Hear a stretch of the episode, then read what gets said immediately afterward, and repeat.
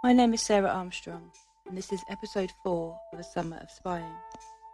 In this series, I explore the evidence presented during a court case held in 2020 during the pandemic, and on which I was a juror. In this episode, we hear from the defendant and begin deliberations. We are only giving personal details about the defendant. He's in his late 30s, and at the time of the incident owned his own building company which employed other people. It has folded now. He has three young children with his partner, the youngest being only a few months old at the time of his arrest.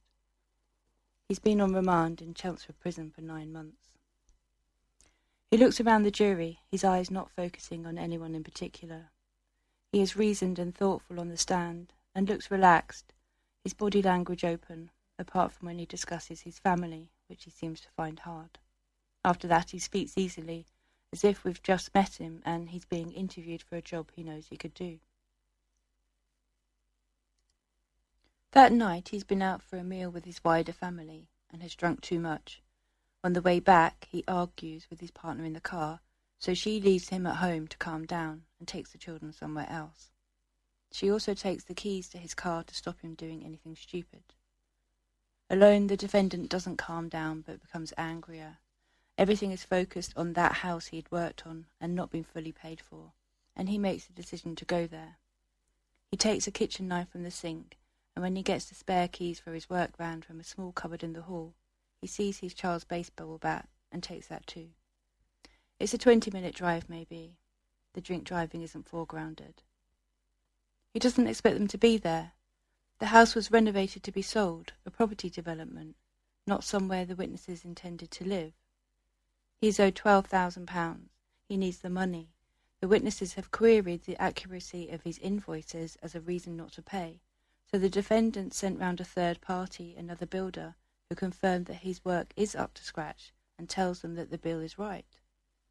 One item they query is that he invoiced for 186 square metres of tiling.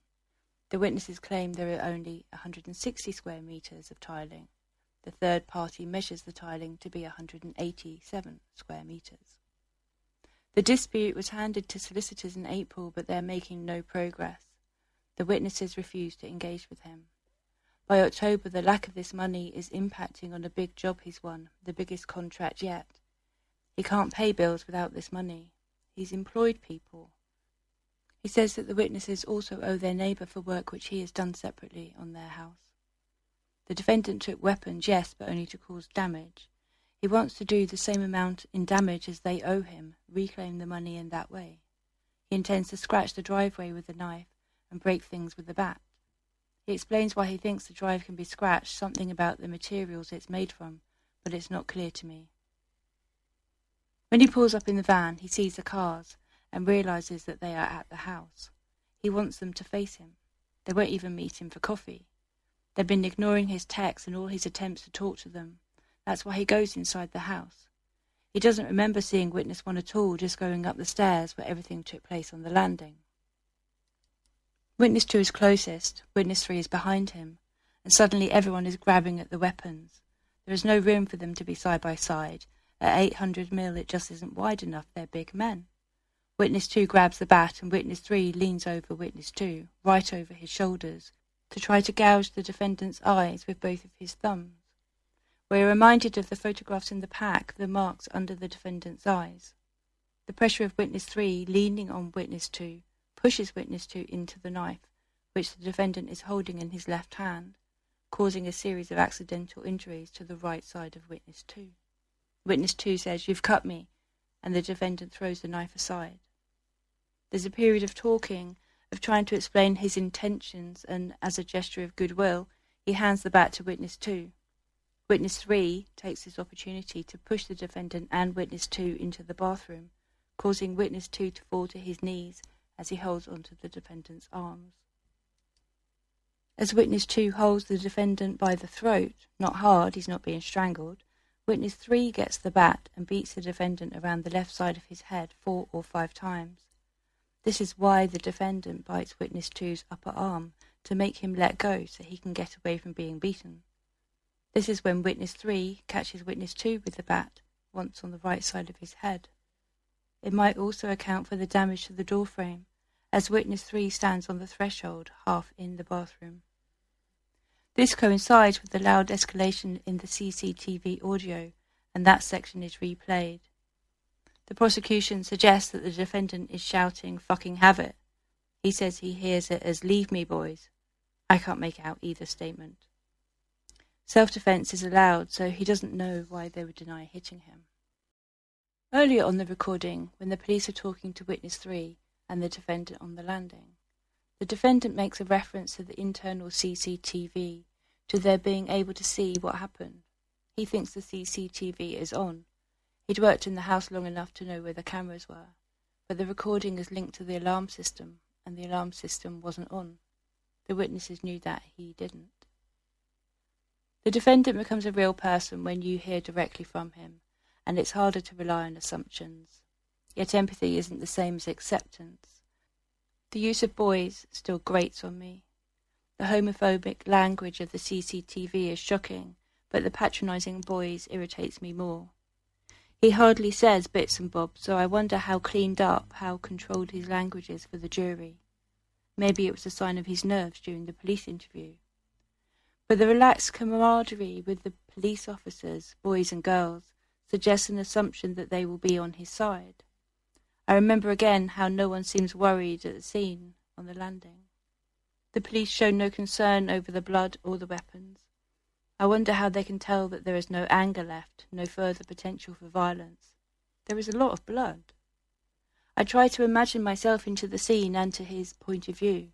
He's a straight white man. Maybe he believes he has leeway to make mistakes. It takes me back to the calm deliberation he showed on the CCTV, progressing around the property with no thought of being stopped. He looks like he owns the place. Whatever we decide, the jury is going to have an impact on his life, and hearing him speak helps to draw that into focus. After the case, I find very little about anyone involved online, but the defendant's Facebook page is still there. It shows his three interests family, work, and football. In September 2019, he's talking about a big job in London, multiple high specification commercial units and flats. Nine days before the incident, he was at a football match with his son, both of them wearing their named shirts. Two nights before, he posts a photo of a local restaurant he's gone to for a meal. Then it stops. Two character witness testimonies are read out in support of the defendant. He has helped one in their career, and the other knows him personally. The defence rests their case.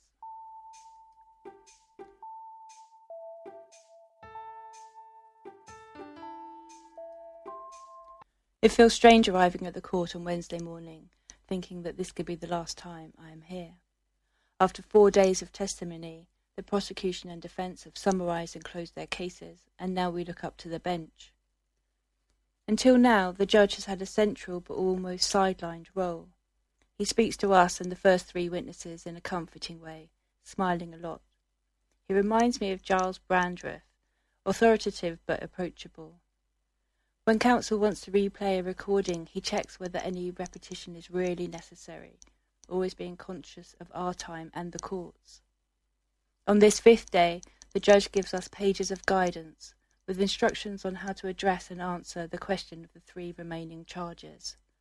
For the charge relating to the baseball bat, we have to decide whether or not it had been taken in order to harm a person and not just to intimidate or damage property. For the most serious charge of aggravated burglary, we have to be certain there was intent to cause grievous bodily harm, and that intent could have been hours or seconds earlier. For the charge of actual bodily harm, the intention of the defendant didn't have to be considered, as recklessness would be enough to convict. The guidance is supplied on paper for us to study, and the judge also reads it through to get it on the record. It is the last thing we are going to hear, the only thing left to know. Now we have to fix the last pieces in place and write the ending. The judge has some final words.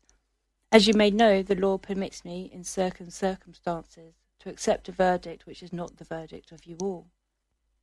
Those circumstances have not as yet arisen, so that when you retire I must ask you to reach a verdict upon each one of you is agreed. Should, however, the time come when it is possible for me to accept a majority verdict, I will give you further direction.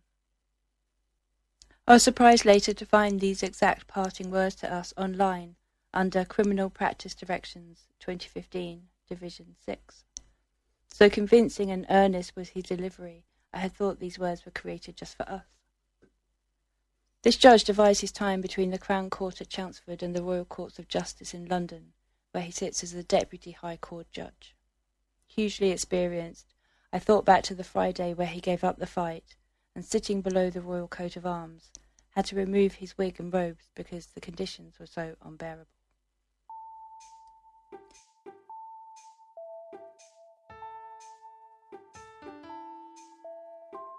The court prepares to adjourn to allow the jury to start deliberations. Two ushers stand in front of the judge to take their oaths to keep us apart in some private and convenient place where no one can influence us. Having transformed from ushers into jury bailiffs, they escort us back to the lounge. We have to place our mobile phones in a metal locker, which doesn't lock, in an area I think was connected to the kitchen, or maybe it was the kitchen originally. It is now packed with tables, presumably moved for social distancing, and the bailiffs sit there in the dark as they can't get the lights to work. We return to our chairs. Occasionally someone makes a valiant attempt to swap position, but we cling viciously to our territory, and each sit in the chair we chose or had been left with on the first day. All we have to do now is choose our foreperson and collectively provide an ending to this story. What happens during deliberation is at the heart of any public trial, and at the same time completely secret. Forbidding any discussion ensures that we all take joint responsibility for the verdict. Other jurors that I spoke to about other cases referred to having people who were disengaged or prejudiced. That is not the case with our jury. Throughout, everyone is trying to do their best and weigh the evidence fairly. We sit in the room, have our lunch, and talk and we can't agree. It feels devastating. 2020 has been a year of limbo to one extent or the other. The trial will begin and end, but if it ends without a verdict, it will be like the rest of the year, just wrong. Equally, we can't force the decision either. There was a period early on the second morning when we were being called down to court and one of us hadn't arrived.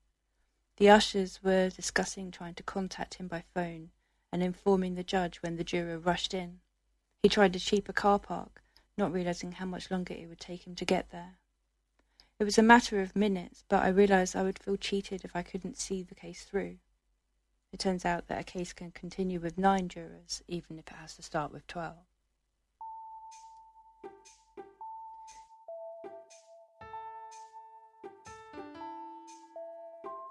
In an interview this summer, the writer Emma Klein said that time has gone so sticky, and this seemed a perfect way to describe what has happened to the idea of time this year. It's almost impossible to grasp what month we're in.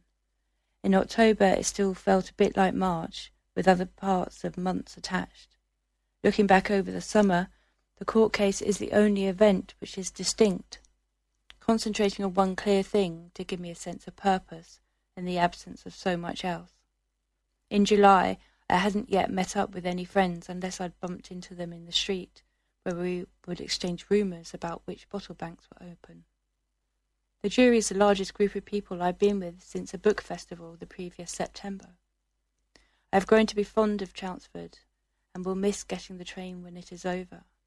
But this day ends with a note which I give to the bailiff and she gives to the judge. As we wait to be called back down, some security guards and ushers run through the jury lounge asking, Did anyone come through here? A prisoner has escaped.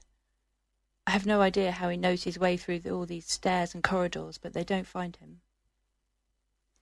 I know now that a jury must deliberate for two hours and ten minutes before a judge will consider a majority verdict. This includes two hours for deliberating and ten minutes for walking to and from the court. In our court, the judge tells us that he will give us guidance on reaching a majority verdict in the morning, and then we are dismissed for the day. Each of us has to walk past the defendant's wife sobbing outside the court. I feel utterly responsible because I have ended up as Madam Foreman. I have failed.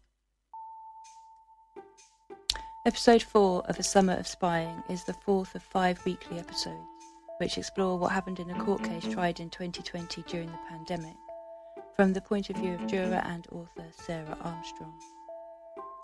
In the next episode, we have another go at deliberation. If you can't wait to hear what happened, or you'd like more background information on the story behind the case, check out the show notes for a link to the ebook which accompanies this podcast, published by Sandstone Press.